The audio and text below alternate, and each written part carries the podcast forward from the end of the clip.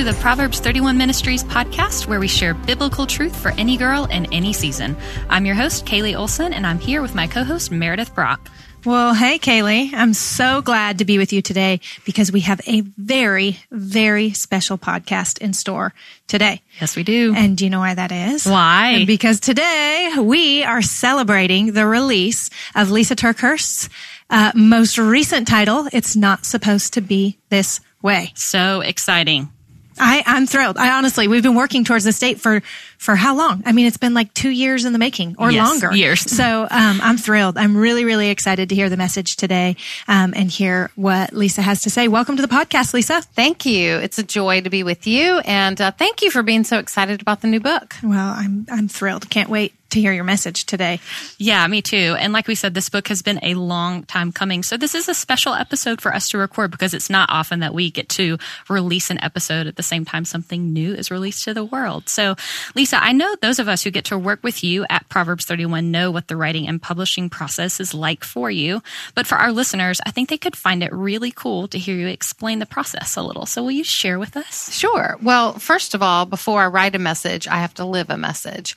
And uh, so the living of this message um, started several years ago, but um, the writing of this message was different and probably more complicated than any other book I've done. Because most of the time, the living happens, all the lessons are learned. Um, I know how every story in the book ends up, and um, it's uh, I write it from a been there, done that kind of place. Very vulnerable, very honest, very real, very raw. That's the way all of my books are. But um, I'm often reflecting back. For this message, it's not supposed to be this way. I was writing this one in real time. I was in the middle of the hurt. Um, I was in the middle of the life lessons. Um, certainly, God had been teaching me so much, but a lot of the message He was teaching me in real time. And so uh, this message has a different feel. This message, uh, not only does the reader not know how every story will turn out, but as I was writing it, I didn't either. That's why you'll find in the back of the book there's um, an epilogue. Uh, then there's an update from Lisa. so uh, there's like, oh yeah, and then like Paul Harvey says, and then here's the rest of the story. Right, you know, yeah. um, and probably we won't even know the rest of the story until my next book comes out after this one. But I acknowledge that throughout the book, and there's a point of why I wrote it that way. Um, because I think often most of us feel like we're in the middle of something very difficult. And writing from that middle place gave me an opportunity to um, hold my reader's hand in the pit. I'm not standing outside of the pit calling down saying, you can do this, you can climb out. Here's step one, step two, step three. I'm in the pit with the reader and I'm acknowledging the goodness that can be found right there. Um, I'm acknowledging that we can't always tie our hope to the outcome of how we think things will turn out. Uh, we must tie our hope to the Lord. And if the Lord is right there, and we know that He is, He's very close to the brokenhearted, then that gave me an opportunity to speak from a different vantage point and help people know that when we have a right understanding of God, we can have a much better understanding of our circumstances even before the situation changes. That's good. Wow. So good. So good. One of the illustrations you use in the book about this period of your life that you're in that I think is just so fitting is it's like you're walking on a tightrope. Yes. You know, and you're at that point where you're like halfway between and you can't go back because it's just as tragic and scary as going back as it is as going forward. So you're just out there swaying. And, you know, I know I've been there absolutely in my life where I'm like, I can't go back, but I'm so scared to move forward too. Um, and I just think it's such a beautiful illustration. And I, I honestly, I can't tell you how many times I have just said, it's just not supposed to be this way. This is not what I expected. This is not what I wanted. Um, and I know this message very intimately myself because I've walked alongside you as we've gone through this process of writing the book. And this is a tremendous tool uh, that will help anybody who is in that position of wrestling with those feelings of disappointment, of of wondering, um, this is not what I wanted my life to be. So now what? What do I do? How do I get through this? How do I move forward? How do I not go backwards? Um, so I'm really excited about the message you have for us today Yeah. on your release day. Thank so you. Lisa, take it away. Thanks, Meredith. And actually, for those of you who already have the book and you've started to read the book, um, you'll see in chapter one that um, there's a friend that I'm calling at 5:30 in the morning, and um, Meredith, you were that friend that I called. And so, when you say you've walked this message through with me, it's been from the very first second. And uh, so, I know that. Um, today's teaching will be personal to you as mm-hmm. it is to me. Today, I want to talk about the birthplace of disappointment. Where does it come from mm-hmm. and how do we better deal with it? The reason I think it's so crucial for us to talk about disappointment is because the enemy uses our disappointments in the most vicious way. And if we aren't aware of it, then it's so easy for us to fall prey to it. Hmm.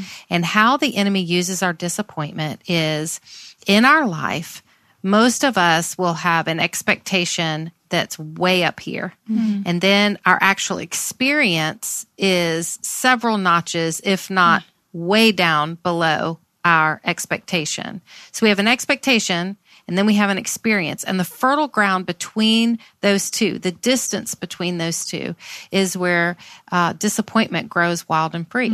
And if we don't know what to do with our disappointment, then it often sits there. And um, and depending on how we fertilize it with our continued regrets and anxiety and frustrations over our disappointment. The enemy cannot read our mind, but he can certainly watch our expressions. He can see what we post on social media, on Facebook. He can um, hear the words that come out of our mouth.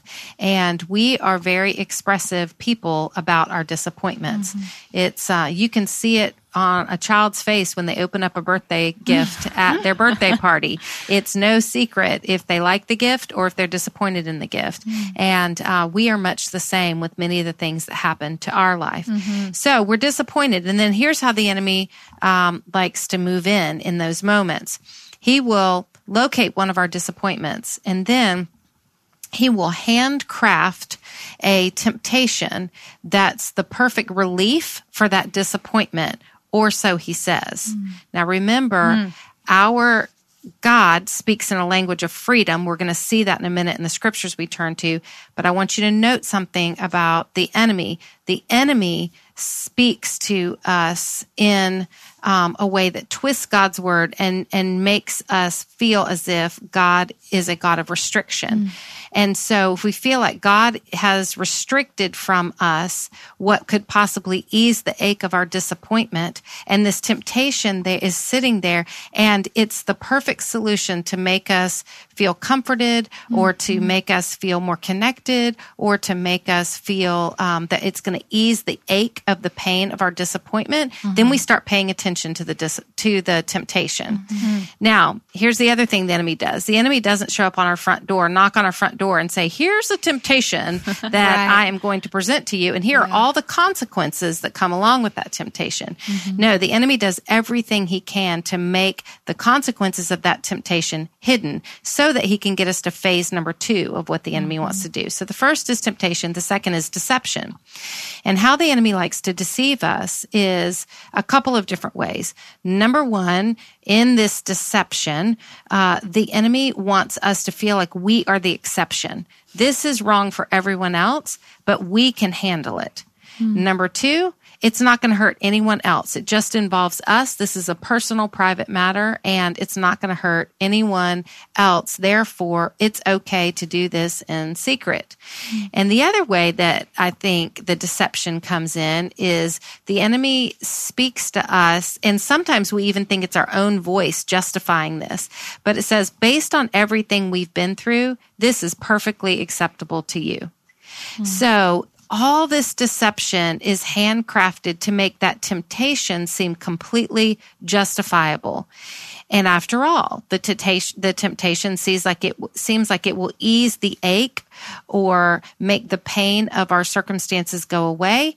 And we are not into uh, being in pain at all. Right. So then, as soon as we grab a hold of that temptation, make it ours, and decide to partake in the sin, then the third phase of Satan's plan kicks in, and that's accusation. Mm. So it's temptation, deception, and accusation. And accusation was his plan all along. Make no mistake, the enemy never meant to coddle you or comfort you. The enemy means to crush you. Mm-hmm. And in Revelation chapter 12, verses 10 and 11, um, it makes it very clear the enemy is called the accuser of the brethren. It's, he accuses us day and night.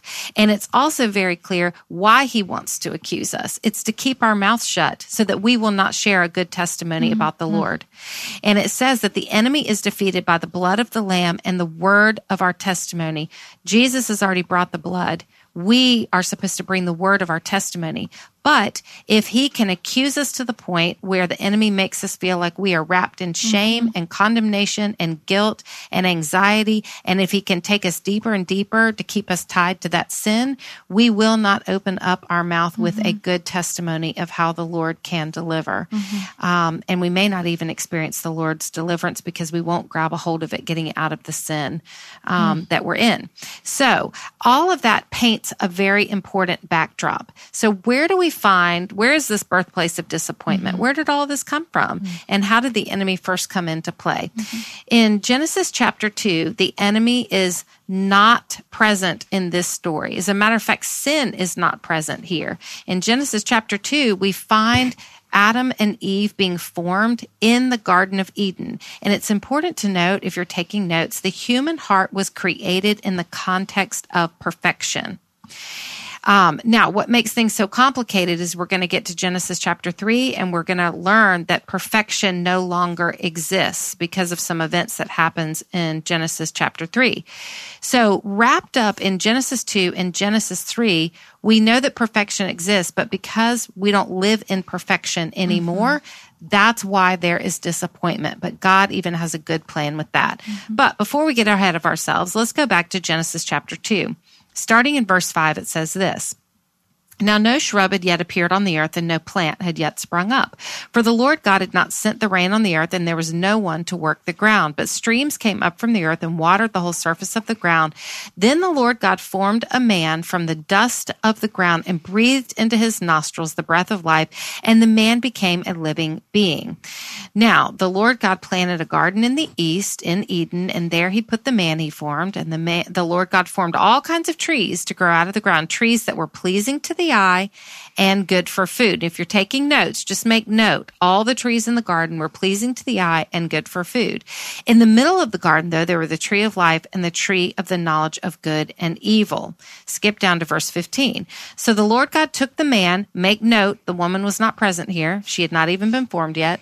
So the Lord God took the man and commanded the man and listen to the first three words that are recorded that the Lord spoke to the man. You are free because our God does speak in a language of freedom mm-hmm. with some restriction for our protection, which mm-hmm. we're going to see. You are free to eat from any tree in the garden. But, and here comes the restriction for his protection, you must not eat from the tree of the knowledge of good and evil, for when you eat from it, you will certainly die. I'm convinced at this point the man did not write the one rule down because the very next sentence that we find in scripture, verse 18, the Lord God said, Hmm, it is not good for the man to be alone. I will make a helper suitable to him. Mm-hmm. So, um, at this point, we have the man, we have the Lord, the Lord speaking in a language freedom, who gives Adam a restriction for his protection. And what was this protection? You see, not eating from the tree of the knowledge of good and evil, we know now because we can put it in context with the rest of the scripture that the knowledge of good and evil, the only way to diff- know the difference between good and evil is to not just experience the good, but to experience evil. And evil was a weight that God never intended for the human heart to have to wrestle through, to have to deal with, to have to be aware of. Mm-hmm. God never, God never wanted us to know about things like a cancer diagnosis. Mm-hmm. God never wanted us to know th- about things like the devastation of a murder or a a mm-hmm. rape mm-hmm. or or um, even natural disasters where innocent people get killed. None of that was part of God's original design. That's the weight of the knowledge of evil. And God said, "Don't eat from that." That's not a knowledge that I mm-hmm. want you to have to wrestle through. And yet, oftentimes, the very thing that the Lord says, don't. My friend Levi Lusko says we should, every time God says do not, we should really interpret it, do not hurt yourself. Mm. And boy, does this make it more apparent why God told Adam, right. don't eat from that tree because what it will unleash is a kind of death that, um, that honestly the Lord will spend the rest of the Bible having to deal with. So, uh, then starting in verse 19, all the animals are brought before Adam. He names them, but no suitable helper was found. So the Lord God makes a woman. And um, I love verse uh, 25 of Genesis chapter 2. Adam and his wife were both naked and they felt no shame. The reason why they could stand there and feel no shame is because they had no other opinion to contend with but the absolute love mm. of God Himself. Wow. That was perfection. But then Genesis 3 happens. Now the serpent was more crafty than any of the wild animals the Lord God had made.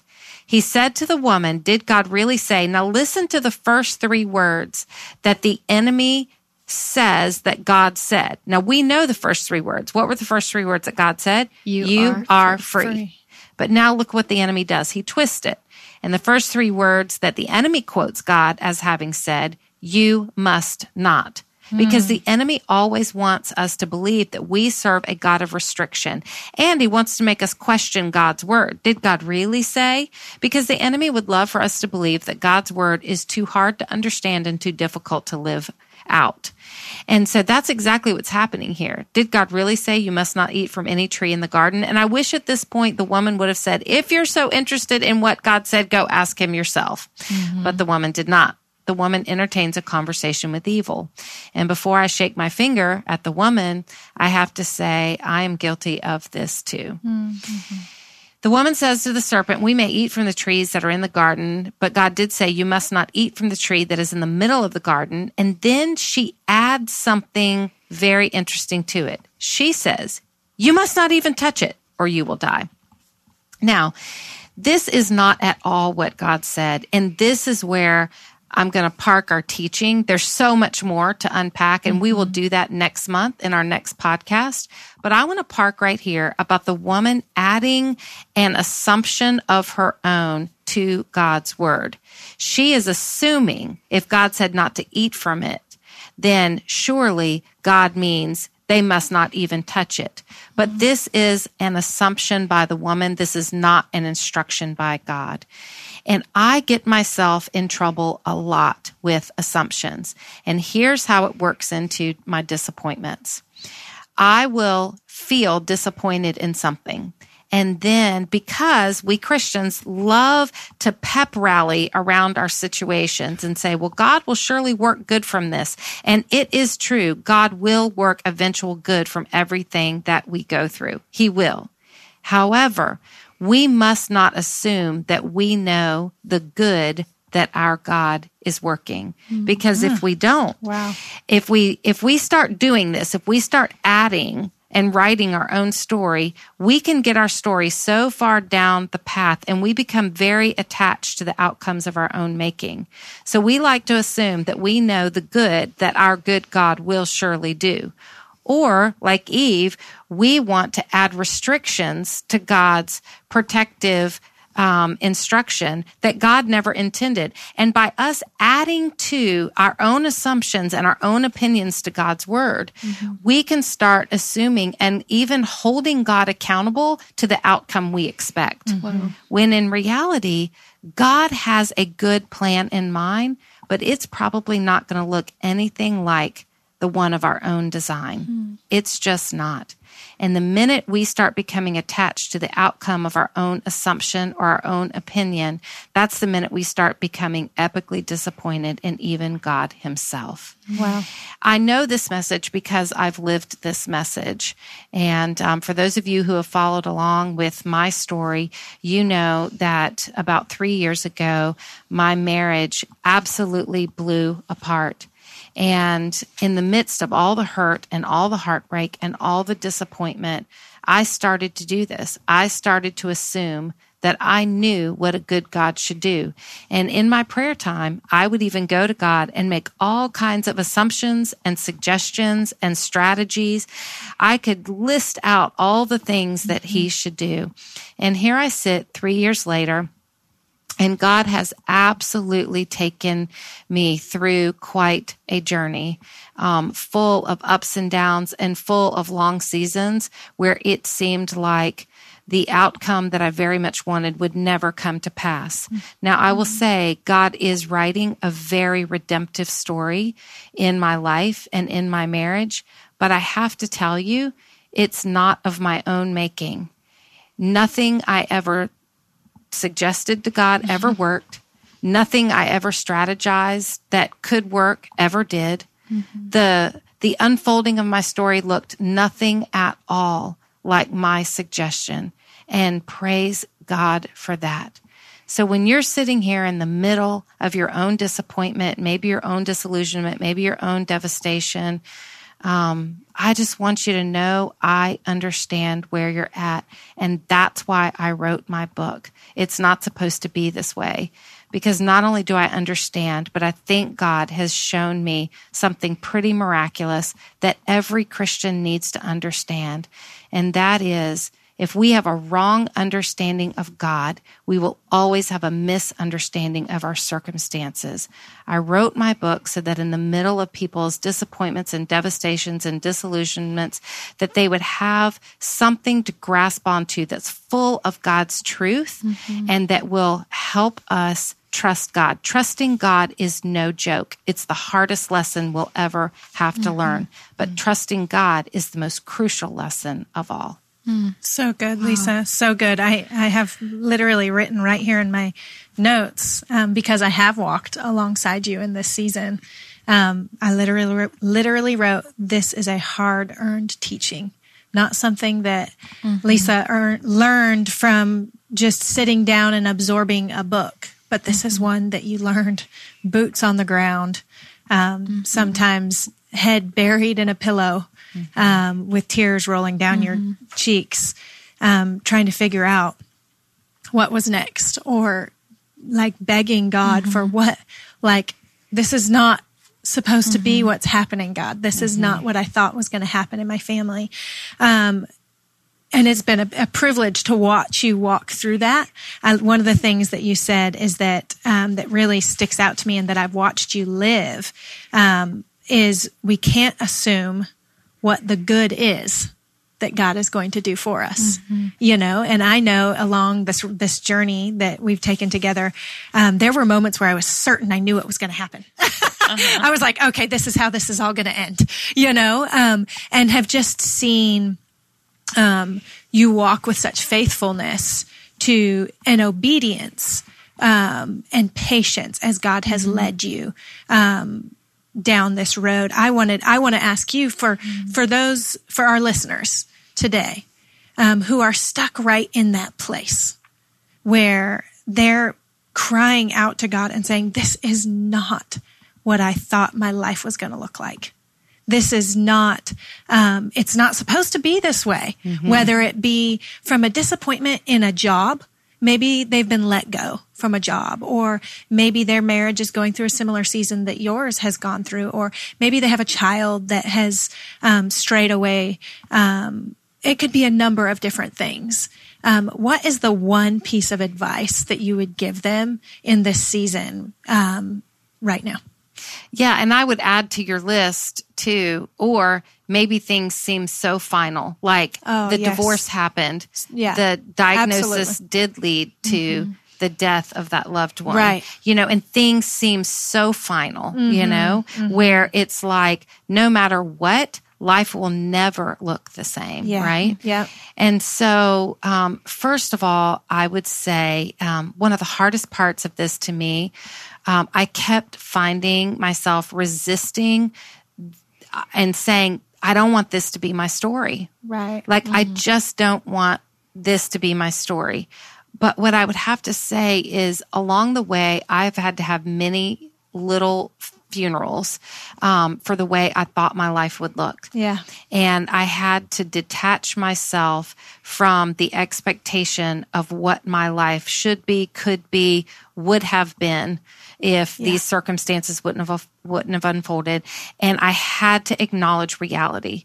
Um, I had to say, this is my reality. This is my story. I may not like it. I may not want it. I may not see any possibility of good coming from it, but this is it. And then I offered that up as a gift to the Lord. And I just said, you know, sometimes our gifts to the Lord is eh, they're found in obedience and sometimes it's just a prayer of sacrifice. So I just had to say, Lord, I offer you this prayer of sacrifice um, of my life doesn't look the way I thought it would, and it's never going to look exactly like I thought it would. But here's the hope in Hebrews chapter 12, um, starting in uh, verse 2 fixing our eyes on Jesus, the pioneer or the author and perfecter of faith. You see, we don't have to stress about grabbing the pen and trying to write our own story. Yeah. God is not only the author of our story, um, and and as we fix our eyes on Jesus, He will show us an even more glorious story that can be mm-hmm. written. It's a story of faith, Yeah. not of perfect feelings. Yeah. So uh-huh. he is the author and the perfecter of our faith story. Mm-hmm. And then it says, for the joy set before him, there is joy before us. Mm. There is joy there. For the joy set before him, he endured the cross, scorning its shame, and sat down at the right hand of the throne of God. Consider him. Just fix your thoughts there. Consider what he did, how he suffered, how he died, how how he found the joy on the other side of mm-hmm. his horrific circumstances. Consider him who endured such opposition from sinners so that you will not grow weary and lose mm. heart.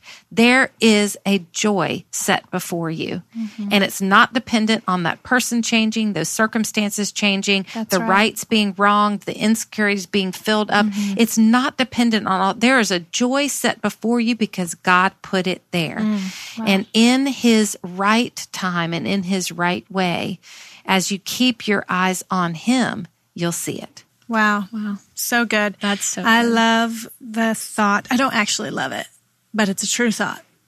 Is that what funeral I'm asking myself right now? Mm-hmm. What funeral do I need to have today? Of some expectation, of some picture that maybe I've painted in my Mm-hmm. head of what I thought my life was going to be, or maybe not even my life, not that big grand scale, but maybe I just have a picture of what I thought a particular relationship was supposed to be Mm-hmm. Like. Or, um, and I want to challenge our listeners today. Mm-hmm. What funeral do you need to have today Mm-hmm. in order to allow the Lord to bring in the joy that Lisa is talking about? Um, Yeah. that's a hard thing to do to have those funerals. Yes, it's. So, and it can be over small things too. But I will say this um, letting go of an expectation that is no longer realistic in your life, it is not an end. It's often what must be present for the brand new to begin. so good. So sometimes right. we've got to let go in order of what isn't so that we can grab a Right. hold of what can be. Right. And you're, and you're here today. I've seen you. The joy has returned. it is back. Um, and it, it's good to be in a place where the Lord renews our strength and joy and, um, hope. It's a really, really good. Well, That's right. um, so glad to have you here today, Lisa. Thank you. Mhm, Yeah. And if you're listening to this and you are in a situation that is hard right now, it's not supposed to be this way. It's out for real. You don't have to wait any longer to get the truths that are in this book. And I've read an early reader's copy myself and have been in lots of groups. And I know that the message in this book isn't just something that reads well, it's something that lives well. Mm-hmm. And Lisa, you do such a good job at the end of every chapter. You help give people a next right step to take. It's not like they close the book and then have to do something. They know what to do um, through each chapter. So you can purchase your copy at p31bookstore.com or any of the other retailers out there. Yeah, we know you have plenty of options when it comes to purchasing Lisa's book, but when you purchase from Proverbs 31 bookstore, it helps us keep doing what we do here at Proverbs 31 for completely free, mm-hmm. right? That's right. Um, and while you're on the website looking around there, we encourage you take a look at some of the exclusive exclusive resources we've paired with Lisa's book. We've got this fantastic journal mm-hmm. that you can use alongside reading yep. the book. Um, we have some really cute, I love them, t-shirts and even a sweatshirt. Mm-hmm. We've got a mm-hmm. great bracelet, um, things that will help you um, remember the message of the book and make you look kind of adorable at the same time. And That's I right. about you, but I like to look adorable. yes. Um, so yeah, make sure you take a look around on the website at some of the other things we have to offer. That's right. Well, that about wraps us up for today today's episode. Thanks so much for listening, guys, and thank you, Lisa, for your message today. We're so excited for your book to finally be out for the world to read. We'll see you next time.